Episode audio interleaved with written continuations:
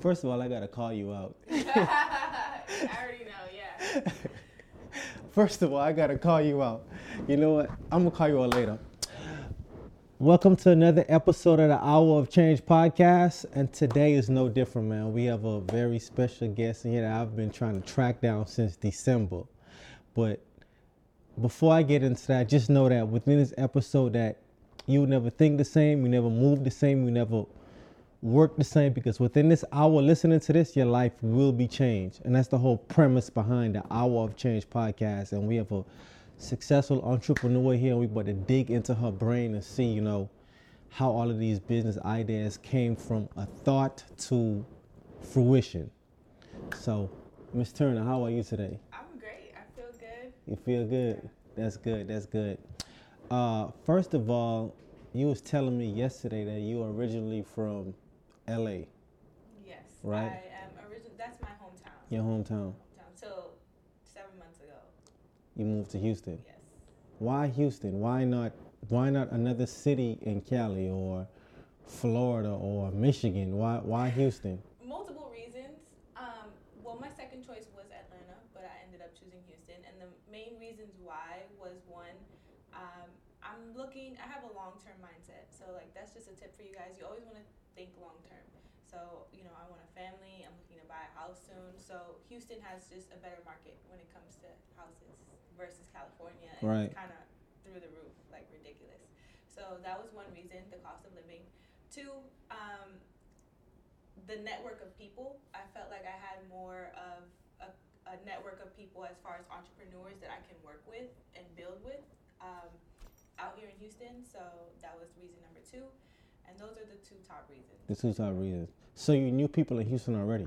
Uh, I knew a, a few people. A So few I had people. a, a girlfriend named Chris. She was here already. So she really is the one that convinced me to move to Houston. Um, and I'm glad I did. So Gotcha. You had said Atlanta. Why you didn't go to Atlanta? Because Atlanta is filled with entrepreneurs. Like, I'll be thinking sometimes, like, I want to move to Atlanta. or I at least need a spot in Atlanta.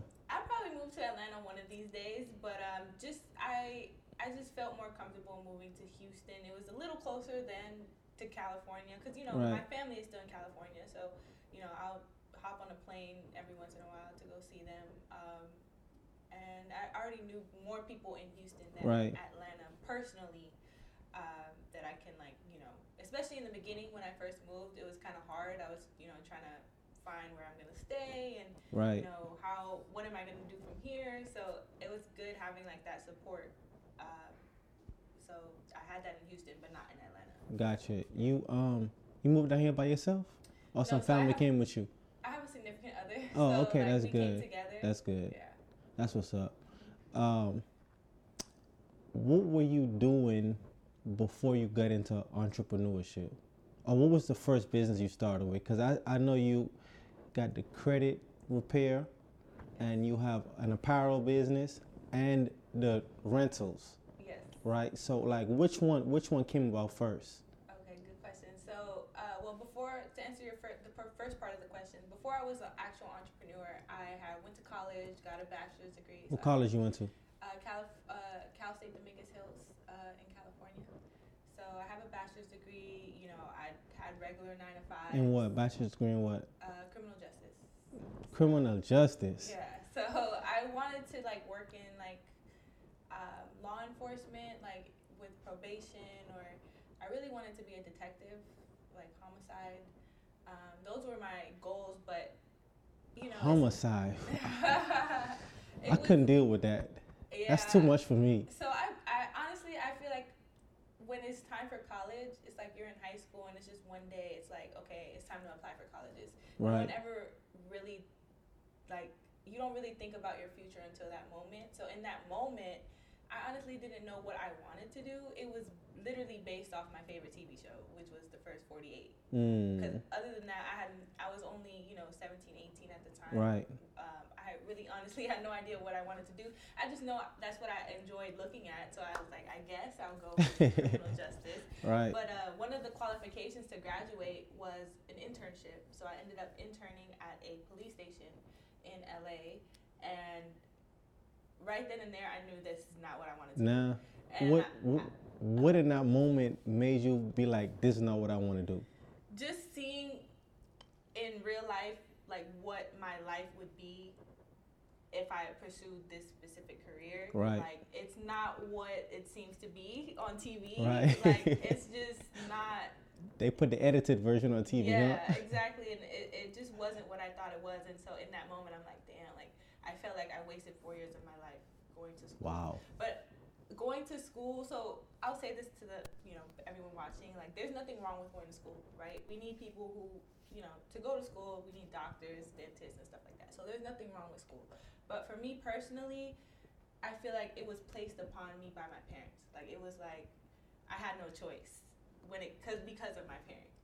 So like I just say that to say like I don't you know if you are thinking about going to school or college again there's nothing wrong with it but if you're doing it for someone else even your parents like you, you I don't feel like you should do it. So now we gotta, and, and I know this conversation is about business, but now we gotta stick a pin and park the brakes for a second because I feel like there's a lot of people and a lot of kids that go through that same exact situation, mm-hmm. and they doing it because their parents want them to. What what advice would you have for that kid that, that that's going through that situation now that they know they don't want to do it, but their parents want them to? Um, I feel like at a certain point in life, when it comes to your life, you need to be able to be strong enough mentally to n- say no. It's like it's your life at the end of the day. Because now that you know, I'm grateful to be where I'm at, but I feel like I was held back four years. Um, I'm in. I still got to pay back these student loans that I don't even. I'm not even using this Right. bachelor's degree at all. So um, it wasn't be- it wasn't beneficial to me at all, really. I mean, like it, it does help when I had a nine to five. Like it looks good for a job on paper, but as far as being an entrepreneur, which is now I truly know that this is what I want to do, um, it's useless. Hmm. So just really, really sit down and think about what you want to do, even if you don't go to school right away. Maybe just wait a year, see if that's really something you want to do. Explore your options, try different things. But um, if you're unsure about college, I wouldn't. I would. I would wait. Why why did you feel like you had no choice? Uh, cause uh, so my parents like they came from a country called Belize. Um, You Belizean? yeah. This is so- unbelievable. so this is unbelievable. I feel like their mindset was that's the American dream is to get a college degree, go to school, get a house. You're Belizean. Yeah. So you was make me some fried jack? Beans, Dutch cheese. That boy loves some beans too. I love That boy beans. loves some beans. Man. That's what we grew up on: beans, fried jack, tortilla, rice and beans. Right. Like that's literally all I ate my whole life. What part of Belize you from? Uh, well, my parents. I was born and raised in LA. Uh, but my parents. That's the funny thing too. He was born and raised in LA too. That's the Wow, yeah. crazy part about it. Yeah, but they're from Orange Walk.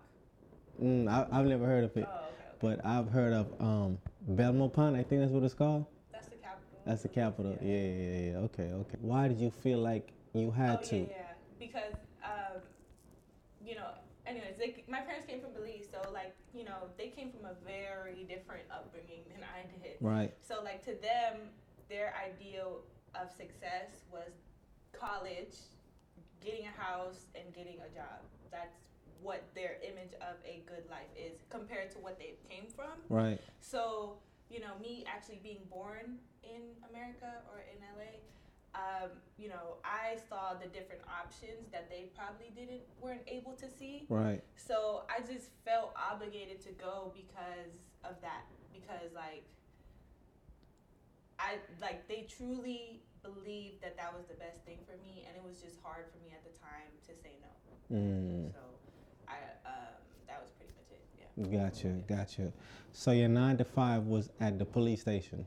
That was my internship. Your I never- internship. yeah, I never ended up actually getting an official job based around my degree. Right. Um, uh, I would just after I graduated, I was having a difficult time even finding a job in my field.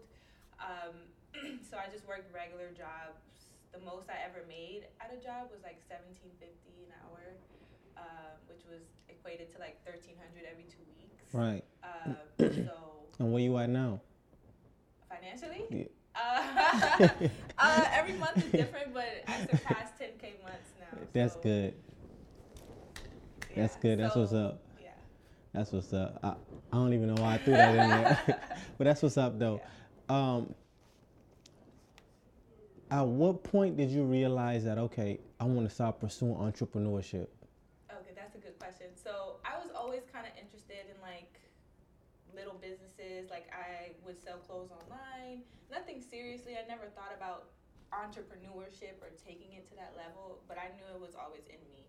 Um, but I had got fired from one of my last jobs that I ever had.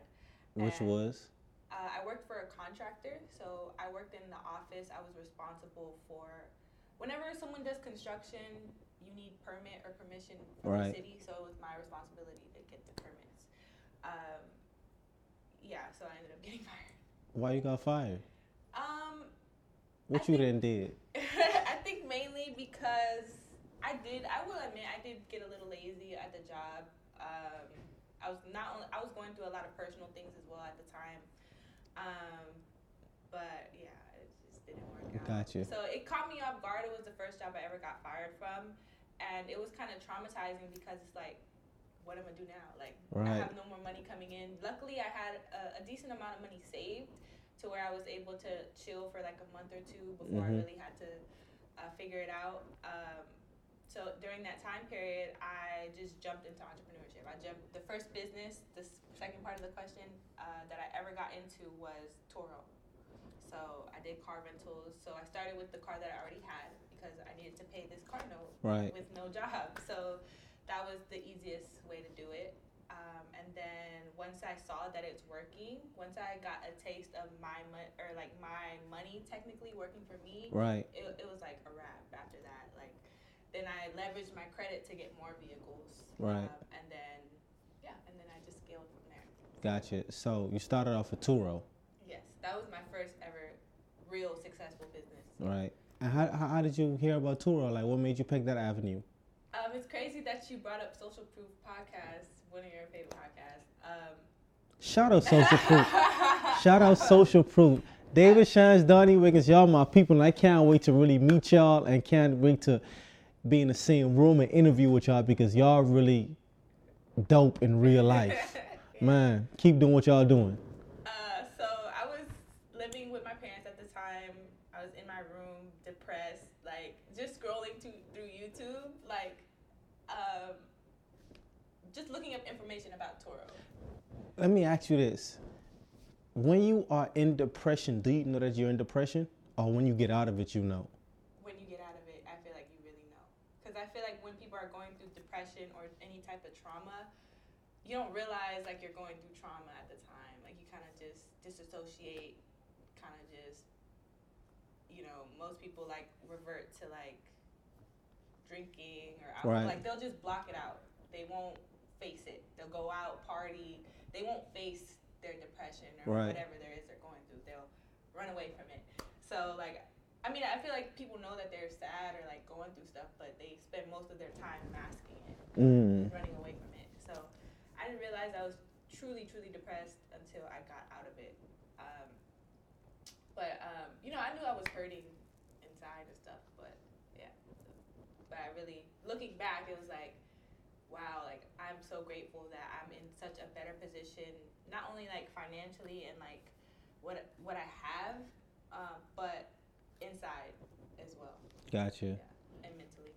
So you're saying you was listening to Social Proof. Oh yeah, yeah. So I was listening to so, I was listening to Social Proof, and I came across this specific interview with Pushman Mitch. So- Pushman Mitch. and he, you know, I had heard other interviews about Toro, but this specific interview, for some reason, just really stuck with me and gave me the Right. that click. Right, like, right, it's just, right. You know, sometimes you just have to hear a person say one thing, and it's Right. like, wait, the okay. So literally the next day, I went to go get another car using my credit uh, because he kind of explained it in the podcast. So gave So your credit was already good? luckily I had pretty good credit at the time. So I was like in uh, about a 700 credit score at the time. So I was able to leverage fast. I did most people or a lot of people have to wait to get their credit in order, but luckily, thank God, I had the credit, so I was able to just jump into it. And um, the this would be my I started with my personal, so this would be like my first official car for the business, uh, which was a Mercedes C300. And um, yeah, for the rest of history. Now you you went straight for for Benz. I went straight for a Benz. I was like, the yeah, I wanted some. I got something that I wanted for the first car, but uh, it, it worked out. Um, That Benz is for the business, correct? yeah, it was for the business. Yeah. Hmm. So I mean, I drove it around. you Right. Know, it wasn't being rented out, but yeah, it was for the business. Gotcha, gotcha. Yeah, Pushman Mitch do give some good information, man. Yeah, He do. He does. He yeah. do. Have you ever met him before? Uh, I met him a few times. He's a cool guy. That's what's up. Um, yeah. That's what's up. I, um, what what made you go for the Benz though? Why why not an economy car first? Why'd you go straight for that car? Um, at the time, you know, I was still like new, you know, to like the rental car business. Right, I, gotcha. I, wa- I didn't really understand like the best types of cars to get, so I just went to go get a car that I wanted. But yeah, uh, if I could go back in time, I probably would have gotten an economy car because they're just, you know, long term, they're just better. And then um, also, was there any fear associated with that? With going to get another car or putting your car in Turo? Was there any like, like I don't know if I should do this, but I'm gonna do it anyway? Um, Or was just like, man, I'm about to do this. I don't care. it was at that point I had lost my job. I was depressed. I was like, I'm I'm not in the position I want to be in. Like, I feel like I, I was probably like around 25 at this time. So Right. I feel like I'm going through a midlife crisis because you know people feel like their life is over at, when they hit 30 for some Right. reason. So I was just feeling like that. So um, I'm sorry, I lost. What was the question? I was asking, was there any fear associated with going to get that car? Yeah. So okay.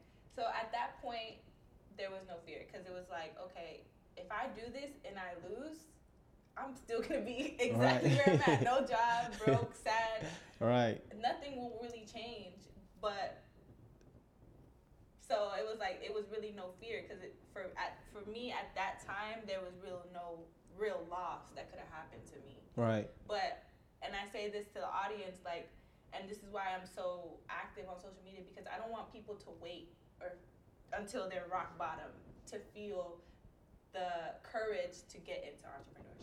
But that's what it took me to get to rock bottom, to get to finally get the courage to be like, I'm gonna do this. So just be to be honest. You know, I've I've heard I've heard I, I'm an avid reader. Like, I read a lot, and one of the most common themes in books about entrepreneurship is that they all hit rock bottom.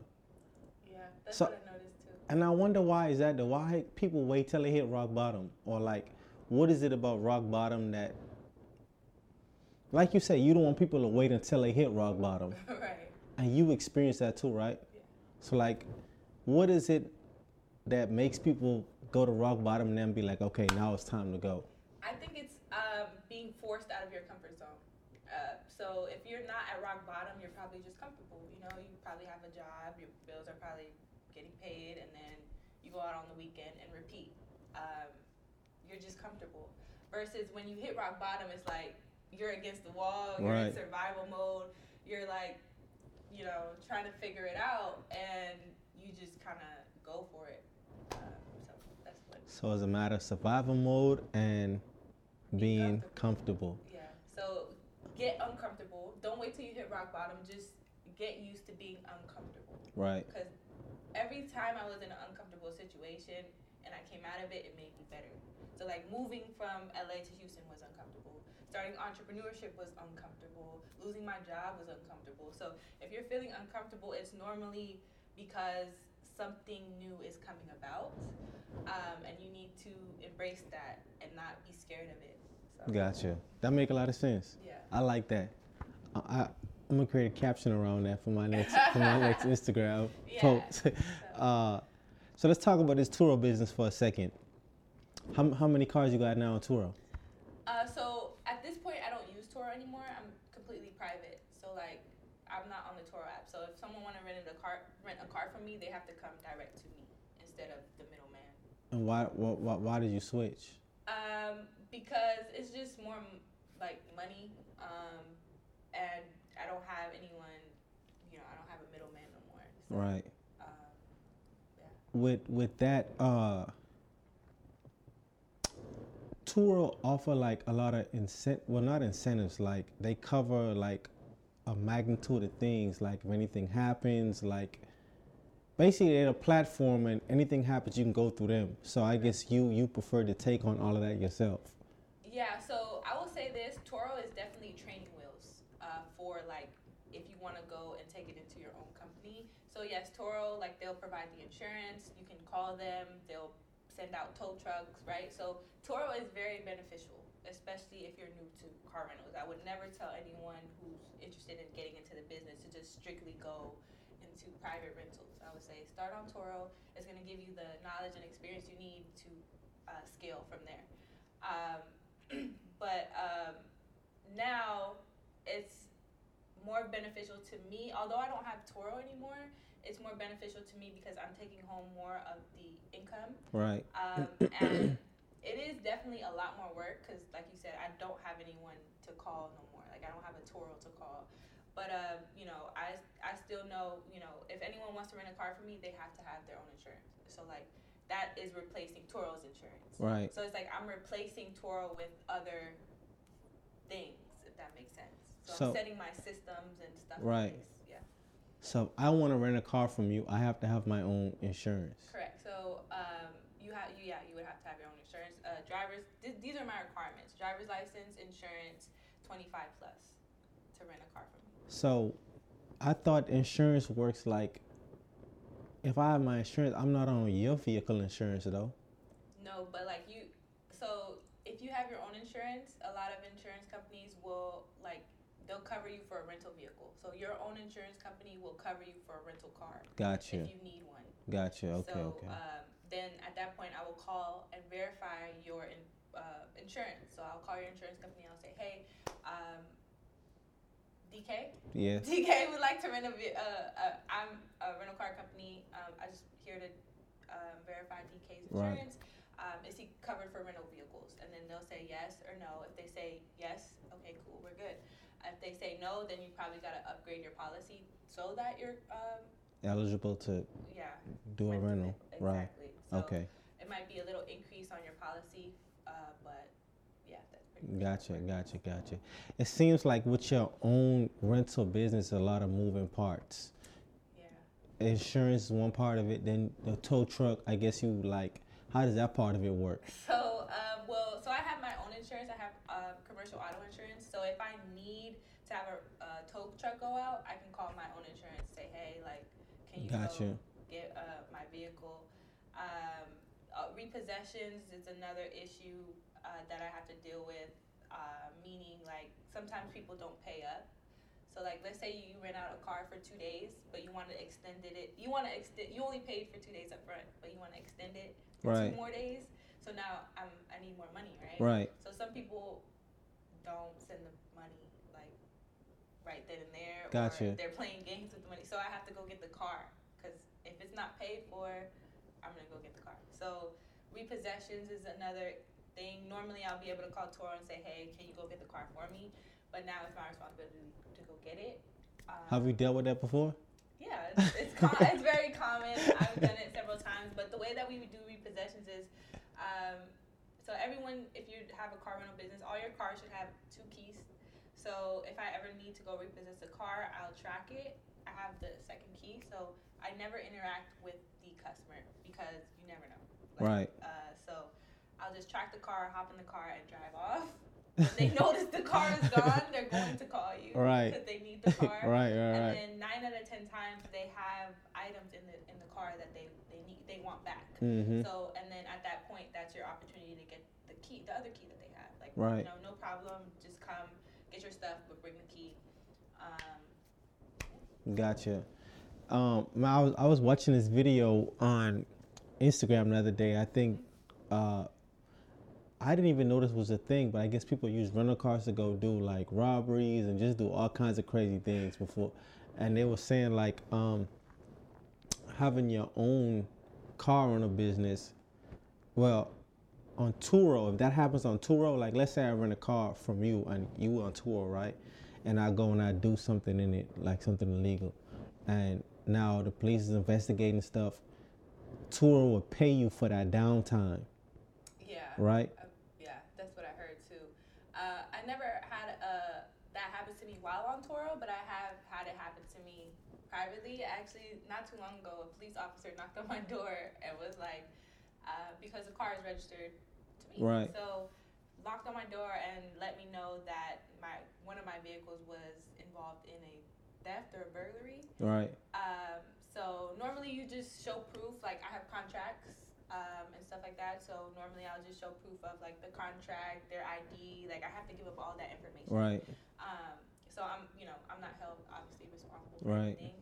Um, normally don't get no downtime. I guess that's the negative about right. it.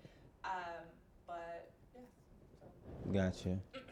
So for for anyone that want to get in the Turo business, I mean, sorry, in the car rental business, right? What advice you got for them? Like, give me give me some actionable steps that they could take right now today. Let's say someone have five thousand dollars, and they have let's say a seven hundred credit score. What kind of actionable steps like you would tell them to take today if they want to get started in the industry? So there's two two things that you can do. So you said if they have five thousand dollars, there's something called cash cars, um, which is pretty much a car that you can buy, a you know a gas saver, um, something maybe you can get at, at the auction that runs great, good on gas. Um, to be successful in the car rental business, don't think that you have to have like some luxury fancy vehicle. Economy Right. cars are the best. So if you can find a decent car um, in cash for five thousand, that cash car, you can use that car to um, start, or you can just leverage your credit. Um, and Bank of America offers uh, business auto loans for new business owners, so you can get a car in your business name right away as well. So those are the two things you can do to get started. Um, then you would just pretty much upload the car on Turo. I mean, it's much deeper than that. I would have to give Right, a whole right, master class. right. Um, so I just highly recommend people to seek the information before they do it because if they get into a car accident or anything like that and they're not well informed, um, it can be a, a total, it can be a loss. Right. Uh, because if you don't do your due diligence as the owner of that vehicle, Turo has every single right to deny your claim whenever you try to like, hey, Turo, my car, you know, my the customer crashed my car. Okay, well, um, normally there's something called pre-trip photos, so you have to take photos of all your vehicle before the trip, you know, and this will come into play when you file claims and stuff.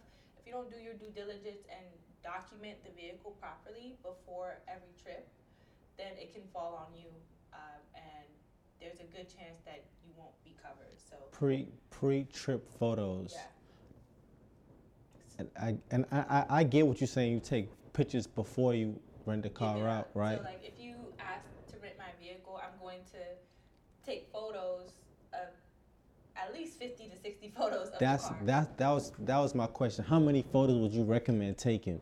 Minimum 50 to 60. More if, if Really? yeah. You just take the side, the front, the other side, the back, you want to the inside, the back seats, and that's it. I, take every as many photos as you can. You also want to document the tires, so take photos of each individual tire. Um, so the more photos, the better, Right. essentially, um, because when it comes to claims, that's going to save you. You want to have as many photos as possible. Um, so when you do file a claim, there's no question that Right. they're going to cover you. So that's what I mean by doing like your due Due diligence, and diligence, like right. that. And that's I guess that's the same way as your own rental company as well. Take pre trip photos Yeah. as well. So on Tor, if you use Turo, they they allow you to upload it on the app. Uh, me doing it privately, I just have it on my phone, take a bunch of pictures, even videos. Right. Um, I recommend. I don't know. I haven't been on Turo in a while, so I don't know if you can upload videos, but I still recommend having a video in your phone at least uh, of the car. So yeah, I still still do pre-trip photos. And that's for um, if you have to do a claim with your insurance company, you could send them those photos and videos. Yeah, but it will never be with my insurance company. I'm gonna call your insurance. Right. Okay. Okay. Okay. Okay. Yes. Yeah. Yeah. Yeah. Makes sense. Makes so that's sense. if you're doing private rentals, you never want to really go through yours. The goal is to go through Right. someone else's insurance. Because if not, then your stuff could Yeah, increase. I, yeah, I can. Yeah. Right. So, what type of insurance should a person get that want to start their own private rental? Tec- technically, you can have regular personal insurance, technically, but if they were to find out, they can drop you. So the proper way to do it, If they can find out, if they find out, if the insurance company find out that you're using personal car insurance for a rental business, they can drop you. correct, because that's not what it's for. It's Right. for you as a person. So, um, but if the car were to get into an accident, you're not calling your insurance company anyway. You're calling Turo. So, Right. um, but the the right way to do it, like I have biz, uh, auto insurance or commercial insurance through a company called GMI Insurance. So they send me contracts, they send me paperwork, um, and yeah, so they know that I'm renting out my vehicle, so I Gotcha. could never get in trouble. They actually help me to rent out the vehicles. Um, yeah, so. How many cars you have in your fleet now? Uh, so I personally have two cars of my own, but my fleet is I have like ten plus cars because I do joint ventures and brokering. Mm. So uh, joint ventures and brokering are another way that people can get into um, car rental business. I've heard Pushman Mitch talk about it before. yeah, he, he literally, I, I bought his course and everything. Right. So I, We- I really learned the game uh, from him. Um, We both got his course. oh yeah, you got it. But you gotta pay to play, man. Literally. right. So, and that's what I mean. Like, I, you know, I, I had to, I, even myself, I had to learn. And I'm like telling you guys, because a lot of people. Shout out Pushman Mitch. I don't mean to cut you off. Shout out Pushman Mitch. Yeah, but uh, um, I, I lost my train of thought. I asked you how many cars you have in your fleet. You said Oh. you you was talking about joint ventures and broker broker brokering. Yeah. Right. So, you know, if you feel like, if you want to have a large fleet, you don't have to go get a 100 cars in your name or a 100 cars in your business name. You could do joint venture and brokering. So, like, you know, if you had a car that you were interested in, in joint venturing with me, I would pretty much take your vehicle on my fleet, rent it out for you for a percentage. Right. So, like, now I'm making money from vehicles I don't own. And uh, brokering is pretty much like, let's say you did car rentals, right? So, well, let's let's let let's talk about the joint ventures for a second. So, I have a car, Mhm. and you hit me on like, hey, I see you got a car. You mind? Do you want to rent it out? Yeah, but yeah, normally people hit me up. Hit though. you up because they know you do you are in the business. Correct. So I would hit you up like, hey, I got this car. I barely drive it. Um, let's let's rent it out.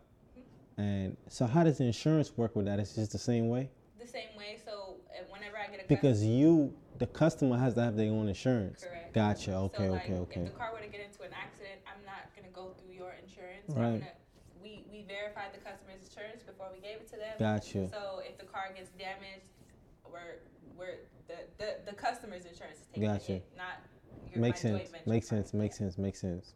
Okay. Okay. That's how that works. And then um, brokering. brokering. So brokering is pretty much like, uh, let's say all my vehicles are rented out. I have no vehicles, right? But I get a customer and um, they want a vehicle. Um, let's say you do car rentals as well, and you have a couple vehicles available. I'll call you and I'll say, hey, DK, do you have any cars available? You'll say, yeah, I have a Toyota for sixty dollars a day, right? I'll go and I'll tell the customer, yeah, I do have a car available. I have a Toyota for eighty dollars a day. Right. So like you get your what you want, Mhm. sixty dollars a day. I added my twenty dollars Right. on top. So that means I'm making twenty dollars a day for as long as that person has the car. Gotcha. So yeah, that's what brokering essentially Gotcha. is. It's just middlemaning Right. the Right. play and then adding your price. Right. Right. So you know if you don't have a vehicle, you can. Or if you don't have the credit at the moment or the cash, those are two ways that you can get into the car rental business with no money With no money. brokering and joint venturing. Um, so I just recommend like network with people, actually learn the business because you don't want to take on people's cars. Right. You don't want to take people's cars on your fleet and it gets into an accident and you didn't do it right and now you Right. got to call the customer or the person The person, the car right. and say I'm sorry but like your car is totaled and there's nothing I can do about it. Right. So you don't want to be that person. That's a hard conversation to have with somebody. Yeah. so um, please just learn the business though if you're gonna do it that way. Just don't do it. right. Yeah. Gotcha. Gotcha. So let's. I want to rewind a little bit. You was talking about leveraging your credit to get that Mercedes. Um, I guess you learned about the leveraging through the course you bought, right? Yeah. Through uh, I first heard about it from Mitch through the course and just him talking on like Right. social media and then just um, now like I have business partners and stuff like that. So then through them as well. So yeah. Gotcha, gotcha. So let's let, let's talk about the credit side of things now. Um, so you have a credit repair business as well. Yes. So I do I do credit repair. Yeah. So I just started with credit repair. You just started with it Um, this year. this year. Yeah. What made you get into that? So um, I have different forms of income, and one of them is my mentorship. And I noticed that a lot of people don't have their credit in order. And in order to, you know, start a lot of businesses, especially if you just come from a regular middle class family um, or whatever, you know, most of the time people don't have money uh, to just start a business because it takes. You're gonna be putting out more than you're getting in in the beginning of any business, Right. you got to pay to play. so, um, I saw a need for it. Pay to play, huh? yeah, I saw a need for it. Pay to play. I'm mad at you about this. so I forgot. I forgot. So I was so she- excited for this podcast that I completely forgot. so she has a brand called Pay to Play, yeah. right? An apparel brand. And she forgot my hoodie. And I don't know how to feel about this. I forgot. I was just so excited to be here, so I forgot. But I said I'll mail it to you. I'll mail it to Okay. you. So Gotcha. we'll get, we'll Okay, good. So, but yeah, and you know, just for context, pay to play is pretty much like you literally have to pay to play. Like, like I just said, you're going to be putting more into the business financially than you will be receiving in the beginning, and that's how you have to do it. You have to build up your brand and your business first. So, if people are starting a business simply for money, it's not gonna work because they're gonna start and see like there's no money in the beginning. Right. There's no money in the beginning. It's all building. So, um, it took a it took a while for me to finally like see my return on investment. So, return on investment doesn't happen right away. So, like mindset is everything. You got to have long-term thinking if you want to be a successful entrepreneur. And never make it about the money. The money comes the money just comes. Right. you want to focus on being the best version of yourself, building the best brand and business possible, putting all that energy into that. And then next thing you know, you, You talking up, good right now. and then you look up and you're like, wow, like I really did that. The money's just coming in. I literally don't think about money. And when I say that, it's like the money comes because I'm so focused on just being the best person I can be and having the best brand and giving the most value. How do you how do you become the best person you could be? That's a great question. Um, one, getting out of your comfort zone. That's if you stay comfortable, you're never gonna grow. So getting out of your comfort zone, constantly learning. Uh, so like you said, I read books as well. Reading books. I bought mentorships. I bought courses. So constantly developing your mindset and your skills. Uh, so those are the top two for me. How did you how, how did you get to that place of okay, I'm gonna start buying mentorships, I'm gonna start investing in myself. How did you get to that place? Because for the average person, they don't do that. They don't want to invest in themselves. They just don't want to do it. So um, I I actually was invited to a conference, a business conference. So I never thought about going to a business conference before, but I was invited to one in Washington D.C. You remember who invited you? Uh, who invited me? I think Pushman Mitch invited me. It was like just come come come out. So I ended up going, and it was my first business conference ever. And I had never networked before. I didn't know how to network. I felt out of place. I felt uncomfortable because, like, at the time, I, I had just started my Turo business, so I wasn't even comfortable saying I was an entrepreneur yet because Right. everything was just so new to me. Everyone around me was like up here, and I'm still down Right. here. So I felt like I wasn't even qualified to be in the room, but that's the wrong way of thinking, first of all. And um, uh, I would say it was like seeing that, being exposed. You gotta expose yourself to things. Uh, so it exposed me to like you you meet like-minded people. You meet people who are actually successful entrepreneurs, um, and you just see like people who make thousands, if not millions, of dollars in action. Like, wow, these these are real people just like me. Like, there's no reason why I can't Be doing it. be doing that. So I guess that's another thing is um, exposing yourself to new things. So before I actually moved to Houston, I would travel a lot. So I would go back and forth from Atlanta a lot. Atlanta, I've been to Atlanta several times, um, and just exposing myself and being around these like-minded people and being around people that I want to be like. And Gotcha. Seeing it with my own eyes.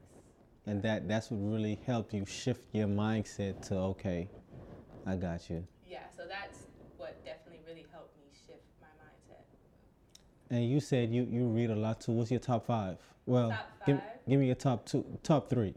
What's your favorites? Rich Dad Poor Dad is. Oh one. my God! Don't even get me That started one- on that. That book changed my life. That was probably the first book I read that like opened me up to being comfortable leveraging Hey. my credit. Yeah. Rich Dad Poor Dad changed my life. Changed Oh my!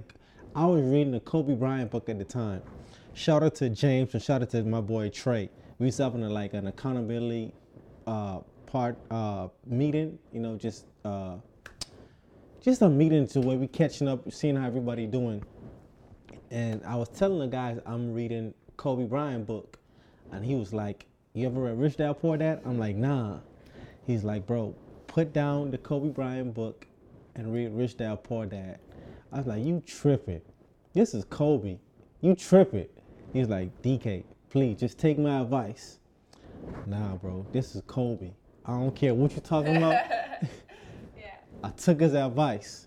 And when I told you I'm up at three o'clock in the morning reading, pacing back and forth in my living room, I was glued. Yeah. And from that moment, I became a fiend for information. Yeah. It changed. I get goosebumps even thinking about it. Yeah. That book is unbelievable. It was a mindset shift Man, That was probably the first. Yeah, that's the first. Yeah, I love that. I love that book. Changed my life. I, I recommend it to all my mentees. Like day one, I'm like read Rich Dad Poor Dad. right? You got. You have to. You You have to. have to. You have to. If you want to get into entrepreneurship, Yeah. or any business thing or just period. You even have to have to want to get into business. Just want to know more about money. Rich dad, poor dad.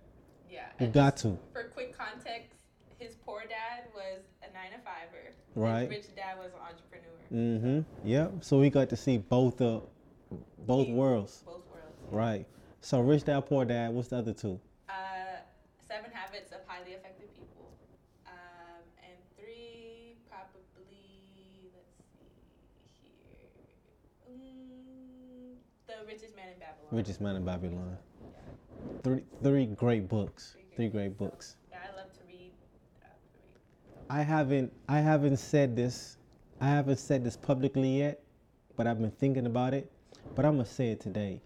Um, I think a part of me is just growing to where like I could just talk about my ideas now because what's for me is for me. Nobody can take nothing from me. But I've been having this idea of so I have a book club and I've been struggling with this book club to like to get members and just I don't know I've just been struggling with it, but I want to design it in a way to where I could have my podcast guests come on there like sometimes I don't know how I'm gonna design it, but let's say every other Friday I have so it's Tuesdays and Fridays. It's two days out of the week. Let's say I'll have my guests come on there every other Friday, right? And each guest will talk about that section of the book that we're reading. And I want to do it that way. And with you talking about books and your love for books, I would love to have you as a guest on there once I get everything panned out properly. You know what I'm saying? Um, let's say reading Rich Dad Poor Dad. You'd be the perfect person to come in and, hey, I love this book. Let's talk about it. I think that's a great idea. You know what I'm saying? I, yeah, I, I love, I love that idea. That's what I want to do. But I, I'm just struggling with growing it. yeah. I'm struggling. You'll figure it out. It'll come. I need some help. I'm struggling. Nobody want to join my book club. I don't know what I'm doing wrong. I'm the first person in the club. I, I so I've had it and people joined it, but then they, it kind of faded away, and I don't know what I did wrong. I don't know, but I don't think it's you. I think it's just the, the people. I feel like some people aren't consistent with reading. right, Maybe just trying to find a better audience. right, Yeah. got you.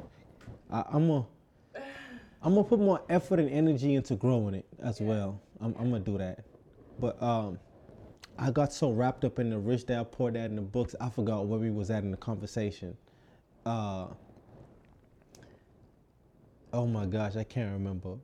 But anyway, I think we're talking about credit. It may it may be a bit I- about credit. about credit. I can't remember specifically what, but Oh, now now I remember. Uh, I asked you. No, you talking about the conference. oh yeah, The conference. yeah. the business went to the conference. conference. It changed my mindset. Um, exposing yourself. So go to business conferences. Definitely. That networking also changed my life. Like you, when you're an entrepreneur, at a certain so from my experiences, you go from a nine to five, then you become self-employed for yourself. So like you don't have a boss, but you still technically have a job for yourself. f- Um, cash flow quadrant, huh? I haven't read that one. Nah. No. but and then from there, you start hiring people. Right. So it's it's it's a process. So if you want to get to that point where like you have more of your time and you have other people doing the work for you, you can't do it by yourself. Right. You need a team. You literally need a team. So like networking, I've met my business partners there, um, who you know they've taught me a lot as well. We work together every day. Now I have like VAs that work for me, and the main thing for me again it's not the money; it's my time.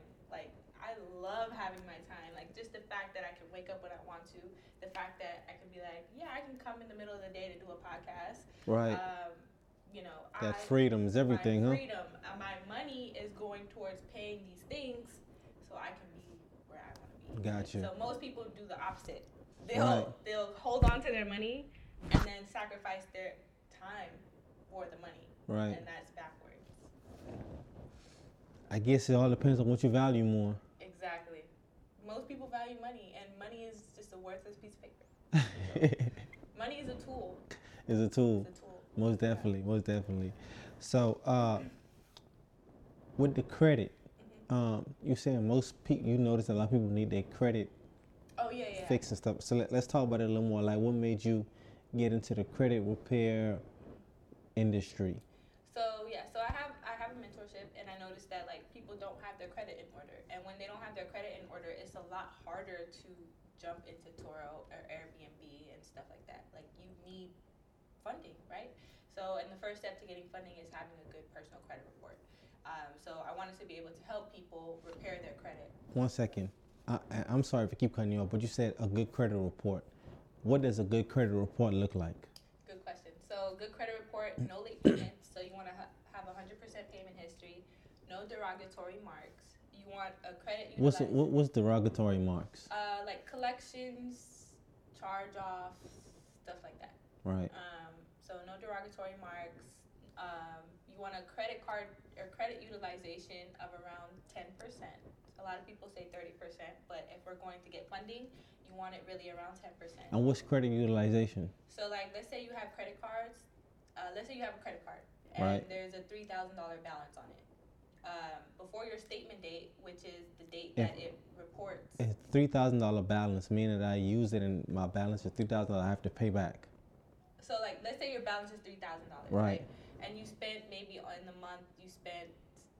So ten percent of three hundred, uh, percent of three thousand is three hundred, right? Right. So that means before your statement date, which is the date that uh, your credit report updates, you want to make sure that your credit card you owe no more than three hundred dollars. Gotcha. Does that make sense? Yeah, So yeah, you yeah. only want to use. You're really only supposed to use ten percent when we're going to get funding because if we're you're uh, you're too much in debt, it's going to be harder to get funding because you already owe Right. X amount of money. So like the lower your credit card utilization is when we're going to get funding, the better. Does that make sense? Yeah, that makes sense. Yeah. That makes sense. So, and then, so along with that, you want to have at least five accounts in your name, meaning like, um, you know, and preferably a mix. So, credit cards, uh, car, car note, mortgage, loans. Everybody can't just go get a mortgage. Yeah, well, it doesn't have to be a mortgage. I'm just saying that's like. No, I got you, I got you, I got but, you. Uh, so it could be like credit cards, loans, auto loans, um, stuff like that, um, and not a lot of inquiries. So like no more than two or three inquiries on each bureau. So. On each bureau. Gotcha. That makes sense. That's what a good credit report looks like. That's that credit report that I just described is ready to go get funding, business funding. How much I can go get with that credit report? Uh, pro- at least 10k minimum. At least 10k minimum. minimum, even more. So That's that 10k. That'd be good to go get what two, and then so I could take that 10k, go to Bank of America. Well, Well, if it's a credit card, you can use that 10K, get a um, business credit card, 0% interest rate for the first 12 months. So there's a lot of uh, business credit cards that offer that. Zero, and that's the type of business credit cards you want to get if you're going to go, especially if you're going to invest into something. right, So you don't have to pay interest for a whole year. So it's pretty much free money up front. right, Um, you're going to use that credit card to go get an Airbnb. So that's exactly what I did. I got a business credit card, 0%, uh, 0% interest for the first 12 months. Uh, I get my return on investment before that year is over, so I Right. didn't even pay any interest on this money that I got my Airbnb from. Now the Airbnb is paying me, so now I'm able to pay pay that back pay that de- pay that off uh, before that year is over. with no interest. No interest, So it's free money. That's that's That's the play, Yeah, and then you just run the play again after. right? So I've had an Airbnb, and you can tell me where it went wrong. Okay. So I had an Airbnb. Um, someone that I knew was living in an apartment. And he's like, hey, bro, I'm about to move back in with my girl. You could keep the keys. You just pay the rent. And when the lease is up, it's cool. So he gave me the keys. I was thinking two steps ahead. I said, I'm to put it on Airbnb. Furnished it out, put it on Airbnb. One of my it was at a, an apartment. Uh, a lady came to rent it out. I, it was going well. Uh, this is where it went wrong. A lady came to um, rent it out right? She sits in the front office at an apartment complex right? After i told her hey when you get here give me a call she sits there now what you think that person is gonna do when they see a, someone walk in front of the office and sit down They evicted you, didn't they came to her like, "Hey, you need some help?" She said, "Oh, I'm just here for Airbnb." She tech. I said when she told me she's sitting in the front office, I said, "Why didn't you just call me?" I said, "Did they speak to you?" She's like, "Yeah, they asked me what I'm here for," and she told him. So he called me like an hour later, bro. They calling me saying it was an Airbnb and mm. I'm like, oh my god, that just blew me, yeah. blew me. I know it was doing so good until that happened. Yeah, so um, technically you're supposed to have permission from the property to do Right. so. So technically they did have. Did they actually evict you or they They, I don't think they evicted him, but they told him to. to stop? Right. Yeah. Normally they'll give you a warning. Um, but yeah, so the I guess the right way to do it or to avoid that is to actually get permission from the property to do so. So yeah, you could be successful for a long time doing it the way that you did, but there's always that possibility Right. and they will evict you. If, So how do you go about getting permission? You just just go and talk to them. Hey, yeah, so you want to try to find uh, the owner of a property, um, whether that's a house, apartment type. Uh, you specifically want to talk to like the owner, the person who owner. has the power to allow you to do it, right? so with your Airbnbs, do you do apartments or do you do homes? Right now, I have two apartments. Two I apartments. have two apartments. So, um, and then uh, you want to contact them. So normally I use Hotpads is a website that I use where you can like see their information, their name and their number, and it's just a, a numbers game. It's just a matter of reaching out to as many people as possible. Like, don't expect to get a yes on your first call. Right. Like, it's just a matter of calling as many people as you need to until you get a yes. That's pretty much, yeah.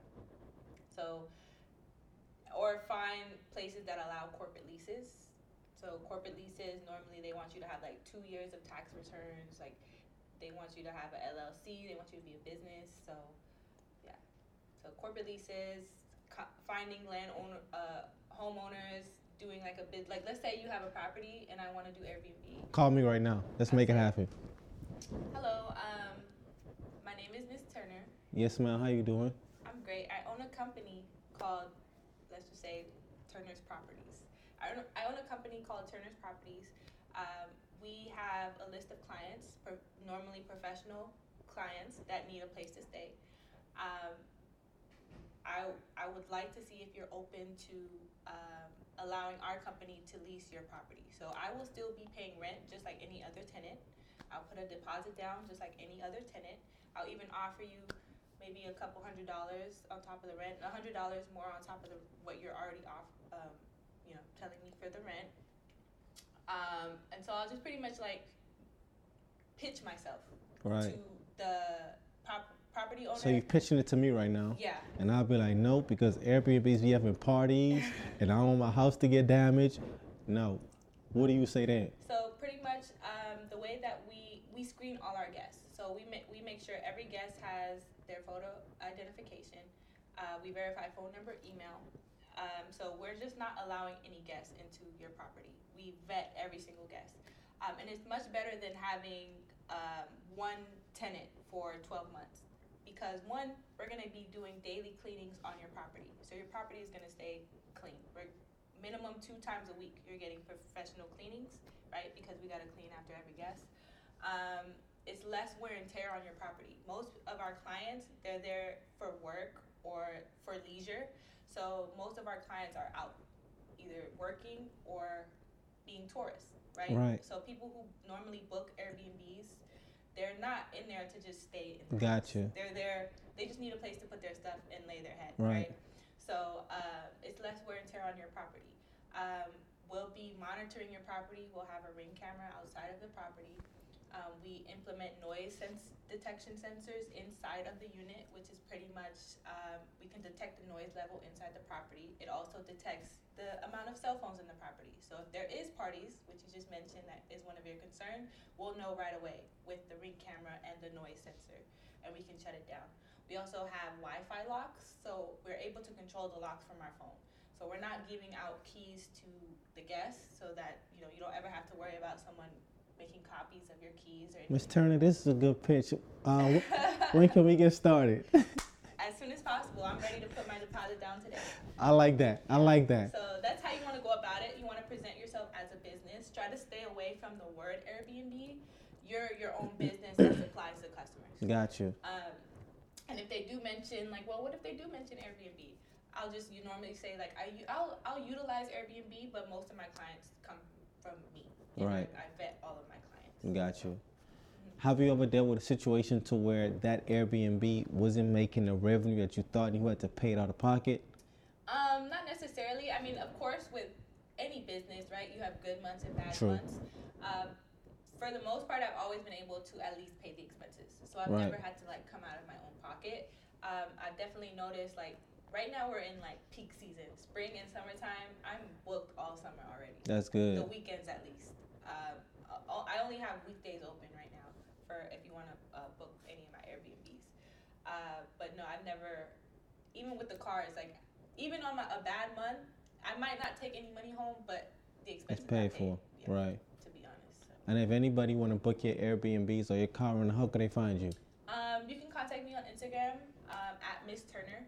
Uh, I don't put my link in my bio on Instagram because I just never. I don't want people to like. I vet all my uh, clients, and with social media, I get a lot of hate comments and stuff like that. So how would they know that you do this if the link isn't in the bio? I guess because you speak about it on your platform. I speak about it on my platform, and you know, even if it's not in my bio, like Airbnb, I, client, I still get clients. Got you. I don't. Got you. Airbnb and Turo is one of those things where you don't necessarily have to market it Right. because they're they're sending you customers anyway. Like of course, it's always great to market your business for more customers, but yeah. Got you. Got you. That make a lot of sense. So I think we touched on a lot of different things. Um, your mentorship for the credit repair. Uh, how is that Uh, well, designed? how is that set up? mentorship Doesn't include credit repair. It doesn't. is just a separate service that I do. Mm, okay, okay, okay. Uh, so what's the mentorship? So the mentorship, we talk about credit, uh, personal and business credit. We talk about Turo, Airbnb. So you talk about it, but you don't you don't provide the service, uh, for the credit repair. mentorship. For the mentorship, you talk about credit.